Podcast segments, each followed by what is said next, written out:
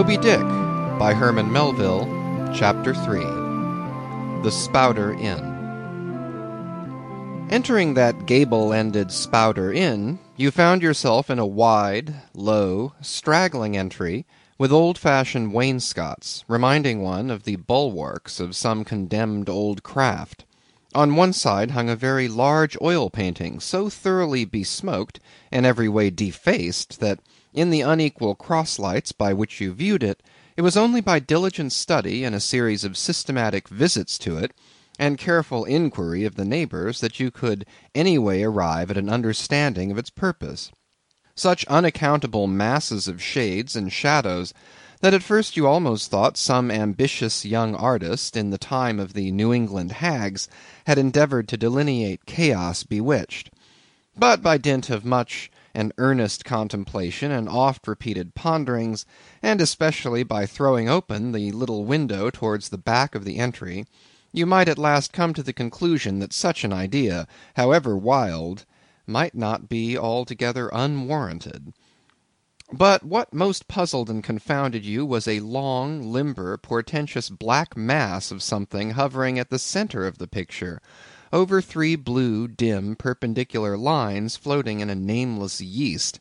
A boggy, soggy, squitchy picture truly; enough to uh, drive a nervous man distracted.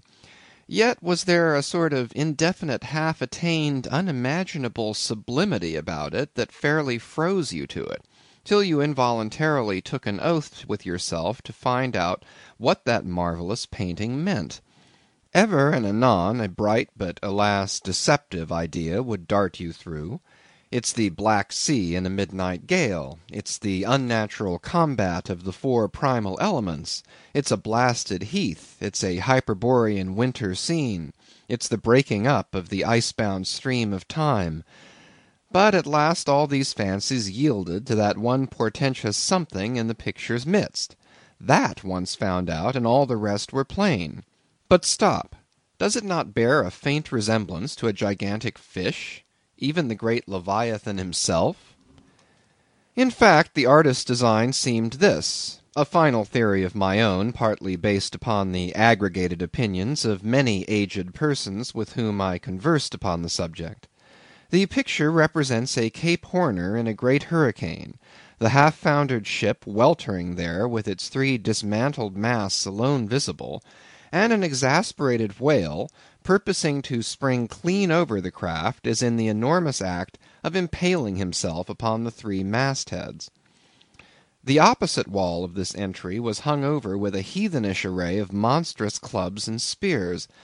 Some were thickly set with glittering teeth resembling ivory saws; others were tufted with knots of human hair; and one was sickle shaped, with a vast handle sweeping round like the segment made in the new mown grass by a long armed mower. You shuddered as you gazed, and wondered what monstrous cannibal and savage could ever have gone a death harvesting with such a hacking, horrifying implement. Mixed with these were rusty old whaling lances and harpoons all broken and deformed; some were storied weapons. With this once long last, now wildly elbowed, fifty years ago did Nathan Swain kill fifteen whales between a sunrise and a sunset; and that harpoon, so like a corkscrew now, was flung in the Javan seas and run away with by a whale years afterwards slain off the Cape of Blanco. The original iron entered nigh the tail, and, like a restless needle sojourning in the body of a man, travelled full forty feet, and at last was found embedded in the hump. Crossing this dusky entry, and on through yon low arched way, cut through what in old times must have been a great central chimney with fireplaces all round, you enter the public room. A still duskier place is this, with such low ponderous beams above and such old wrinkled planks beneath, that you would almost fancy you trod some old craft's cockpits, especially of such a howling night, when this corner anchored old ark rocked so furiously. On one side stood a long, low, shelf like table covered with cracked glass cases, filled with dusty rarities gathered from this wide world's remotest nooks. Projecting from the further angle of the room stands a dark looking den, the bar a rude attempt at a right whale's head. Be that how it may, there stands the vast arched bone of the whale's jaw, so wide a coach might almost drive beneath it. Within are shabby shelves, ranged round with old decanters, bottles, flasks; and in those jaws of swift destruction, like another cursed Jonah (by which name indeed they called him), bustles a little withered old man, who, for their money, dearly sells the sailors deliriums and death. Abominable are the tumblers into which he pours his poison. Though true cylinders without, within the villainous green goggling glasses deceitfully tapered downwards to a cheating bottom. Parallel meridians rudely pecked into the glass surround these footpads goblets. Fill to this mark, and your charge is but a penny; to this, a penny more, and so on to the full glass, the Cape Horn measure, which you may gulp down for a shilling. Upon entering the place I found a number of young seamen gathered about a table, examining by a dim light the divers specimens of skrimshander. I sought the landlord, and telling him I desired to be accommodated with a room, received for answer that his house was full, not a bed unoccupied. "But avast," he added, tapping his forehead, "you hain't no objections to sharing a harpooneer's blanket, have ye? I suppose you're going a whaling, so you'd better get used to that sort of thing." I told him that I never liked to sleep two in a bed; that if I should ever do so, it would depend upon who the harpooneer might be; and that if he, the landlord, really had no other place for me, and the harpooneer was not decidedly objectionable, why, rather than wander further about a strange town on so bitter a night, I would put up with the half of any decent man's blanket. "I thought so. All right, take a seat. Supper? You want supper? Supper'll be ready directly." I sat down on an old wooden settle, carved all over like a bench on the Battery. At one end, a ruminating tar was still further adorning it with his jack knife, stooping over and diligently working away at the space between his legs. He was trying his hand at a ship under full sail, but he didn't make much headway, I thought. At last some four or five of us were summoned to our meal in an adjoining room. It was cold as Iceland; no fire at all; the landlord said he couldn't afford it. Nothing but two dismal tallow candles, each in a winding sheet. We were fain to button up our monkey jackets, and hold to our lips cups of scalding tea with our half frozen fingers; but the fare was of the most substantial kind; not only meat and potatoes, but dumplings, good heavens! Dumplings for supper. One young fellow in a green box coat addressed himself to these dumplings in a most direful manner. "My boy," said the landlord, "you'll have the nightmare to a dead certainty." "Landlord," I whispered, "that ain't the harpooneer, is it?" "Oh no," said he, looking sort of diabolically funny, "the harpooneer is a dark complexioned chap. He never eats dumplings, he don't; he eats nothing but steaks, and he likes 'em rare." "The devil he does," says I. "Where is that harpooneer? Is he here?" "He'll be here 'fore long," was the answer. I could not help it, but I began to feel suspicious of this dark complexioned harpooneer. At any rate, I made up my mind that if it so turned out that we should sleep together, he must undress and get into bed before I did. Supper over, the company went back to the bar room, when, knowing not what else to do with myself, I resolved to spend the rest of the evening as a looker on. Presently a rioting noise was heard without. Starting up, the landlord cried, "That's the Grampus's crew. I seed her reported in the offing this morning. A three years' voyage, and a full ship. Hurrah, boys! Now we'll have the latest news from the Feejees." A tramping of sea boots was heard in the entry; the door was flung open, and in rolled a wild set of mariners enough.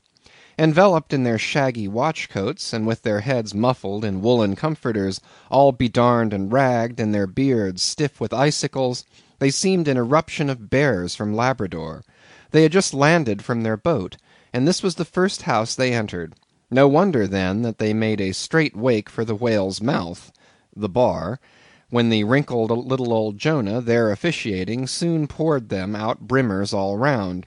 One complained of a bad cold in his head, upon which Jonah mixed him a pitch like potion of gin and molasses, which he swore was a sovereign cure for all colds and catarrhs whatever, never mind of how long standing, or whether caught off the coast of Labrador or on the weather side of an ice island. The liquor soon mounted into their heads, as it generally does even with the arrantest topers newly landed from sea, and they began capering about most obstreperously.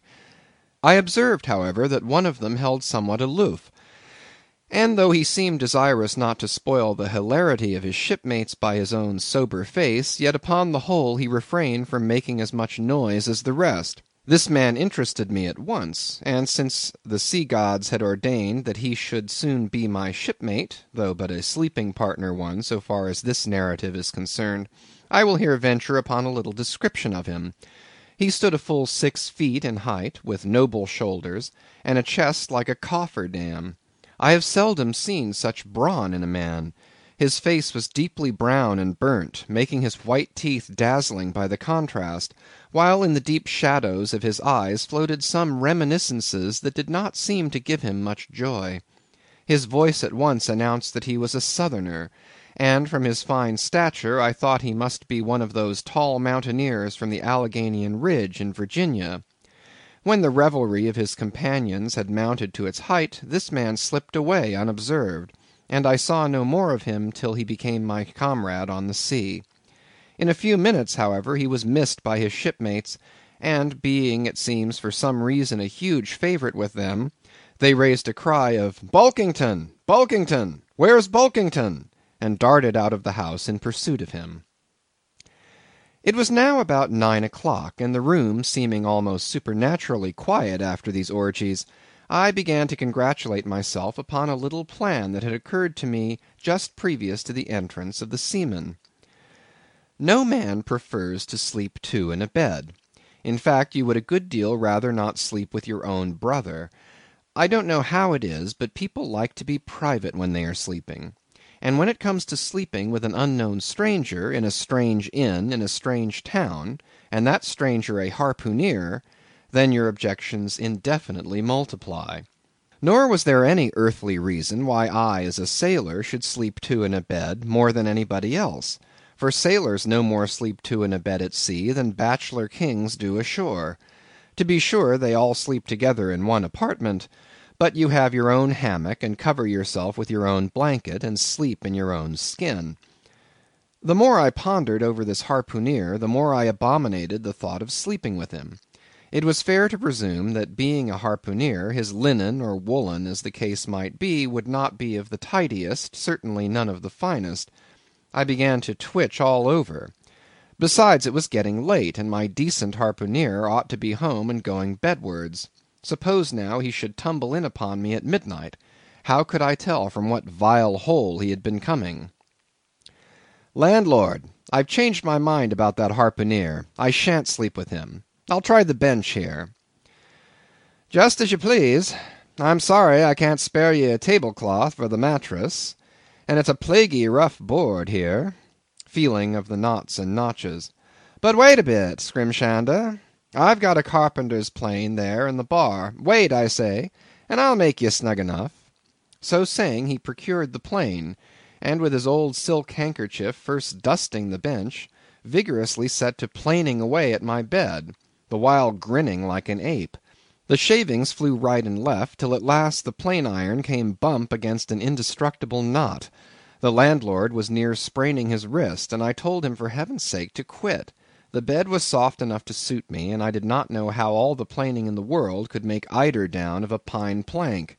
So gathering up the shavings with another grin, and throwing them into the great stove in the middle of the room, he went about his business, and left me in a brown study.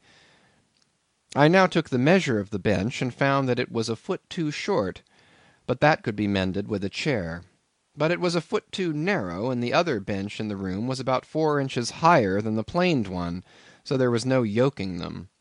I then placed the first bench lengthwise along the only clear space against the wall, leaving a little interval between for my back to settle down in. But I soon found that there came such a draught of cold air over me from under the sill of the window, that this plan would never do at all, especially as another current from the rickety door met the one from the window, and both together formed a series of small whirlwinds in the immediate vicinity of the spot where I had thought to spend the night. The devil fetch that harpooneer, thought I. But stop! couldn't I steal a march on him? Bolt his door inside, and jump into his bed, not to be wakened by the most violent knockings? It seemed no bad idea, but upon second thoughts I dismissed it; for who could tell but what the next morning, so soon as I popped out of the room, the harpooneer might be standing in the entry, all ready to knock me down? Still, looking round me again, and seeing no possible chance of spending a sufferable night unless in some other person's bed, I began to think that after all I might be cherishing unwarrantable prejudices against this unknown harpooneer. Thinks I, I'll wait awhile; he must be dropping in before long. I'll have a good look at him then, and perhaps we may become jolly good bedfellows after all; there's no telling. But though the other boarders kept coming in by ones, twos, and threes, and going to bed, yet no sign of my harpooneer. "Landlord!" said I, "what sort of chap is he? Does he always keep such late hours?" It was now hard upon twelve o'clock. The landlord chuckled again with his lean chuckle, and seemed to be mightily tickled at something beyond my comprehension. "No," he answered, "generally he's an early bird; early to bed and early to rise. Yes, he's the bird what catches the worm. But to night he went out a peddling, you see and I don't see what on earth keeps him so late, unless, maybe, he can't sell his head." "Can't sell his head! What sort of a bamboozlingly story is this you're telling me?" getting into a towering rage. "Do you pretend to say, landlord, that this harpooneer is actually engaged this blessed Saturday night, or rather Sunday morning, in peddling his head around town?" "That's precisely it," said the landlord and I told him he couldn't sell it here, the market's overstocked." "With what?" shouted I. "With heads, to be sure. Ain't there too many heads in the world?" "I tell you what it is, landlord," I said quite calmly, "you'd better stop spinning that yarn to me. I am not green." "Maybe not," taking a stick out and whittling a toothpick, "but I rather guess you'll be done brown if that ere harpooneer hears you a slandering his head. "I'll break it for him," said I, now flying into a passion against this unaccountable farrago of the landlord's. "It's broke already," said he. "Broke!" said I. "Broke, do you mean?" "Certain; and that's the very reason he can't sell it, I guess." "Landlord," said I, going up to him as cool as Mount Hecla in a snow storm, "landlord, stop whittling. You and I must understand one another, and that too without delay. I come to your house and want a bed. You tell me you can only give me half of one; that the other half belongs to a certain harpooneer; and about this harpooneer, whom I have not yet seen, you persist in telling me the most mystifying and exasperating stories, tending to beget in me an uncomfortable feeling towards the man whom you design for my bedfellow a sort of connection, landlord, which is an intimate and confidential one in the highest degree. I now demand of you to speak out and tell me who and what this harpooneer is, and whether I shall be in all respects safe to spend the night with him. And in the first place, you will be so good as to unsay that story about selling his head, which if true, I take to be good evidence that this harpooneer is stark mad, and I've no idea of sleeping with a madman. And you, sir, you, I mean, landlord, you, sir, by trying to induce me to do so knowingly, would thereby render yourself liable to a criminal prosecution." "Well," said the landlord, fetching a long breath, "that's a pretty long sermon for a chap that rips a little now and then. But be easy, be easy; this here harpooneer I've been telling you of, has just arrived from the South Seas where he bought up a lot of bomb New Zealand heads great curios, you know and he sold all of 'em but one, and that one he's trying to sell to night, 'cause to morrow's Sunday, and it would not do to be selling human heads about the streets when folks is going to churches. He wanted to last Sunday, but I stopped him just as he was going out the door with four heads strung on a string, for all the earth like a string of inions. This account cleared up the otherwise unaccountable mystery, and showed that the landlord after all had no idea of fooling me. But at the same time, what could I think of a harpooneer who stayed out of a Saturday night clean into the holy Sabbath, engaged in such a cannibal business as selling the heads of dead idolaters? Depend upon it, landlord, that harpooneer is a dangerous man. "He pays regular," was the rejoinder. "But come, it's getting dreadful late. You'd better be turning flukes. It's a nice bed. Sal and me slept in that ere bed the night we was spliced. There's plenty of room for two to kick about in that bed. It's an almighty big bed, that. Why, afore we give it up, Sal used to put our Sam and little Johnny in the foot of it. But I got a dreaming and sprawling about one night, and somehow Sam got pitched on the floor, and came near breaking his arm. After that, Sal said it wouldn't do. Come along here, I'll give you a glim in a jiffy." And so saying, he lighted a candle and held it towards me, offering to lead the way. But I stood irresolute, when looking at a clock in the corner, he exclaimed, "I vum it's Sunday. You won't see that harpooneer to night; he's come to anchor somewhere. Come along, then. Do come, won't you come?" I considered the matter a moment, and then up stairs we went, and I was ushered into a small room cold as a clam, and furnished, sure enough, with a prodigious bed, almost big enough, indeed, for any four harpooneers to sleep abreast. "There," said the landlord, placing the candle on a crazy old sea chest that did double duty as a washstand and centre table. "There, make yourself comfortable now, and good night to ye." I turned round from eyeing the bed, but he had disappeared. Folding back the counterpane, I stood over the bed.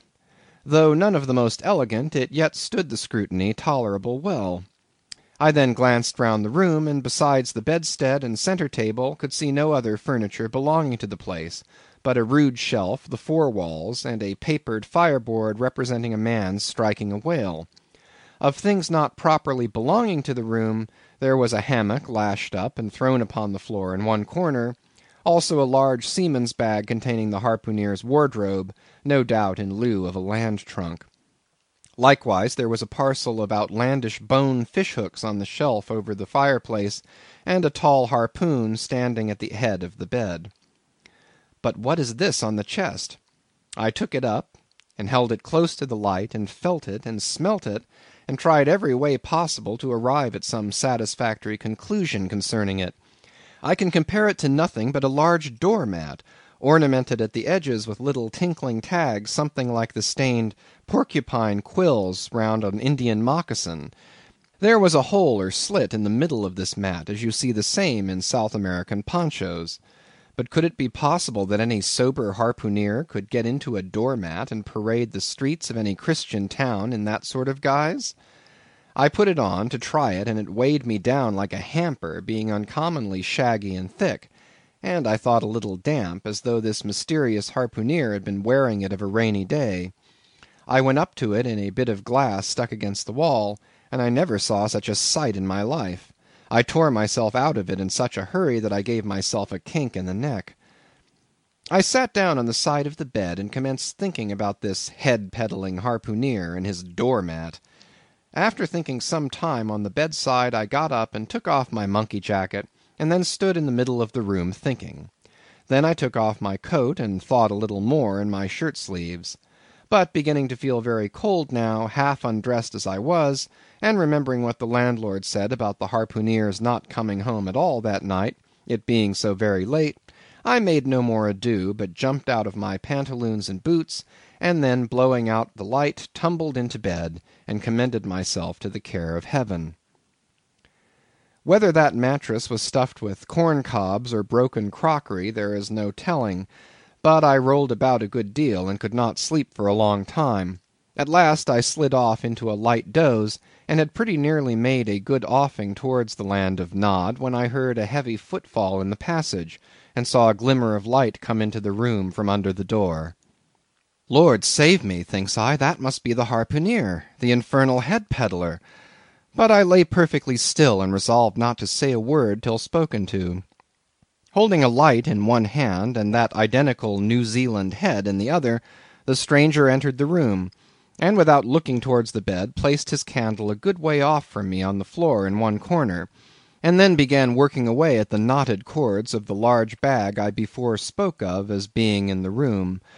I was all eagerness to see his face, but he kept it averted for some time while employed in unlacing the bag's mouth. This accomplished, however, he turned round, when, good heavens! what a sight! Such a face! It was of a dark purplish yellow colour, here and there stuck over with large blackish looking squares. Yes, it's just as I thought; he's a terrible bedfellow. He's been in a fight, got dreadfully cut, and here he is just from the surgeon. But at that moment he chanced to turn his face so towards the light that I plainly saw they could not be sticking plasters at all, those black squares on his cheeks.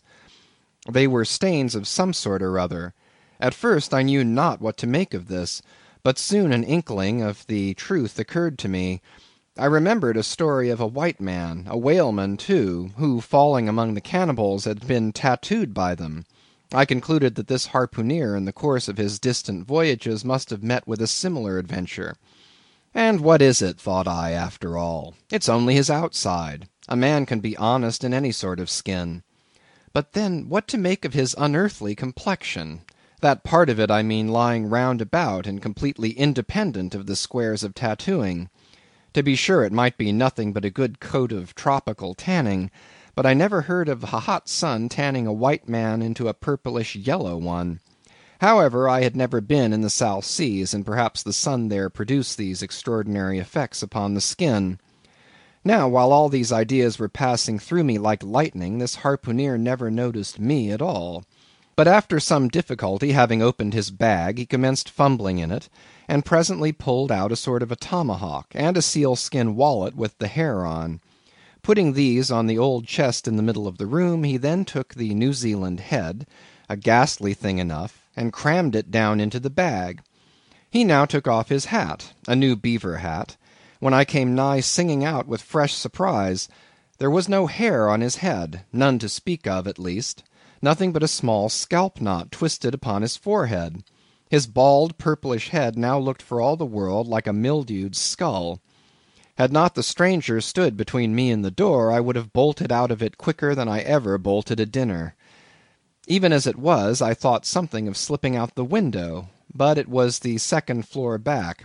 I am no coward, but what to make of this head peddling purple rascal altogether passed my comprehension.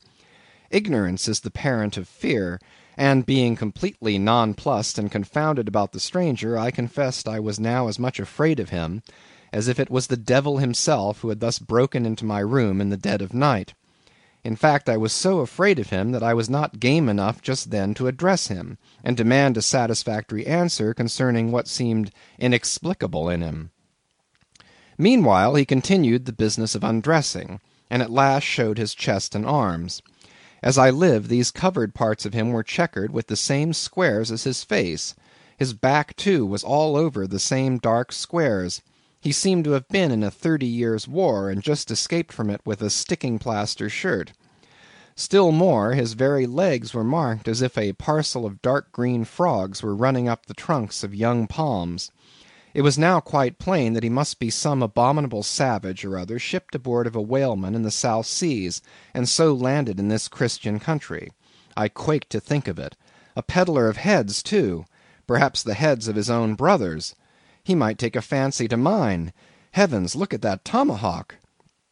But there was no time for shuddering, for now the savage went about something that completely fascinated my attention, and convinced me that he must indeed be a heathen. Going to his heavy grego, or wrapall, or dreadnought, which he had previously hung on a chair, he fumbled in the pockets, and produced at length a curious little deformed image, with a hunch on its back, and exactly the colour of a three days old Congo baby. Remembering the embalmed head, at first I almost thought that this black manikin was a real baby preserved in some similar manner; but seeing that it was not at all limber, and that it glistened a good deal like polished ebony. I concluded that it must be nothing but a wooden idol, which indeed it proved to be. For now the savage goes up to the empty fireplace, and removing the papered fireboard, sets up this little hunchbacked image like a ten pin between the andirons. The chimney jambs and all the bricks inside were very sooty, so that I thought this fireplace made a very appropriate little shrine or chapel for his Congo idol. I now screwed my eyes hard towards the half hidden image, feeling but ill at ease, meantime, to see what was next to follow. First, he takes about a double handful of shavings out of his grego pocket, and places them carefully before the idol; then laying a bit of ship biscuit on top, and applying the flame from the lamp, he kindled the shavings into a sacrificial blaze. Presently, after many hasty snatches into the fire, and still hastier withdrawals of his fingers, whereby he seemed to be scorching them badly, he at last succeeded in drawing out the biscuit; then blowing off the heat and ashes a little, he made a polite offer of it to the little negro. But the little devil did not seem to fancy such dry sort of fare at all.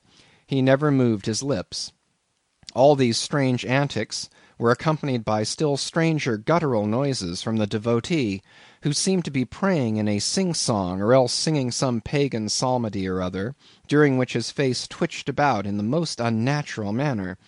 At last, extinguishing the fire, he took his idol up very unceremoniously, and bagged it again in his grego pocket as carelessly as if he were a sportsman bagging a dead woodcock. All these queer proceedings increased my uncomfortableness and seeing him now exhibiting strong symptoms of concluding his business operations and jumping into bed with me, I thought it was high time, now or never, before the light was put out, to break the spell in which I had so long been bound. But the interval I spent in deliberating what to say was a fatal one. Taking his tomahawk from the table, he examined the head of it for an instant, and then holding it to the light, with his mouth at the handle, he puffed out great clouds of tobacco smoke. The next moment the light was extinguished, and this wild cannibal, tomahawk between his teeth, sprang into bed with me. I sang out, I could not help it now; and giving a sudden grunt of astonishment, he began feeling me. Stammering out something, I knew not what, I rolled away from him against the wall, and then conjured him, whoever or whatever he might be, to keep quiet, and let me get up and light the lamp again; but his guttural responses satisfied me at once that he but ill comprehended my meaning. "Who e debbil you?" he said at last. "You no speakee, damn me, I kill ye." And so saying, the lighted tomahawk began flourishing about me in the dark. "Landlord! For God's sake, Peter Coffin!" shouted I. "Landlord! Watch! Coffin! Angels save me!" "Speakee! Tell e me who e be, or damn me, I kill ye," again growled the cannibal while his horrid flourishings of the tomahawk scattered the hot tobacco ashes about me till I thought my linen would get on fire. But, thank Heaven, at that moment the landlord came into the room, light in hand, and leaping from the bed, I ran up to him. "Don't be afraid now," said he, grinning again. "Queequeg here wouldn't harm a hair of your head." "Stop your grinning!" shouted I. "And why didn't you tell me that that infernal harpooneer was a cannibal?" "I thought you'd know it. Didn't I tell ye he was a peddling heads around town?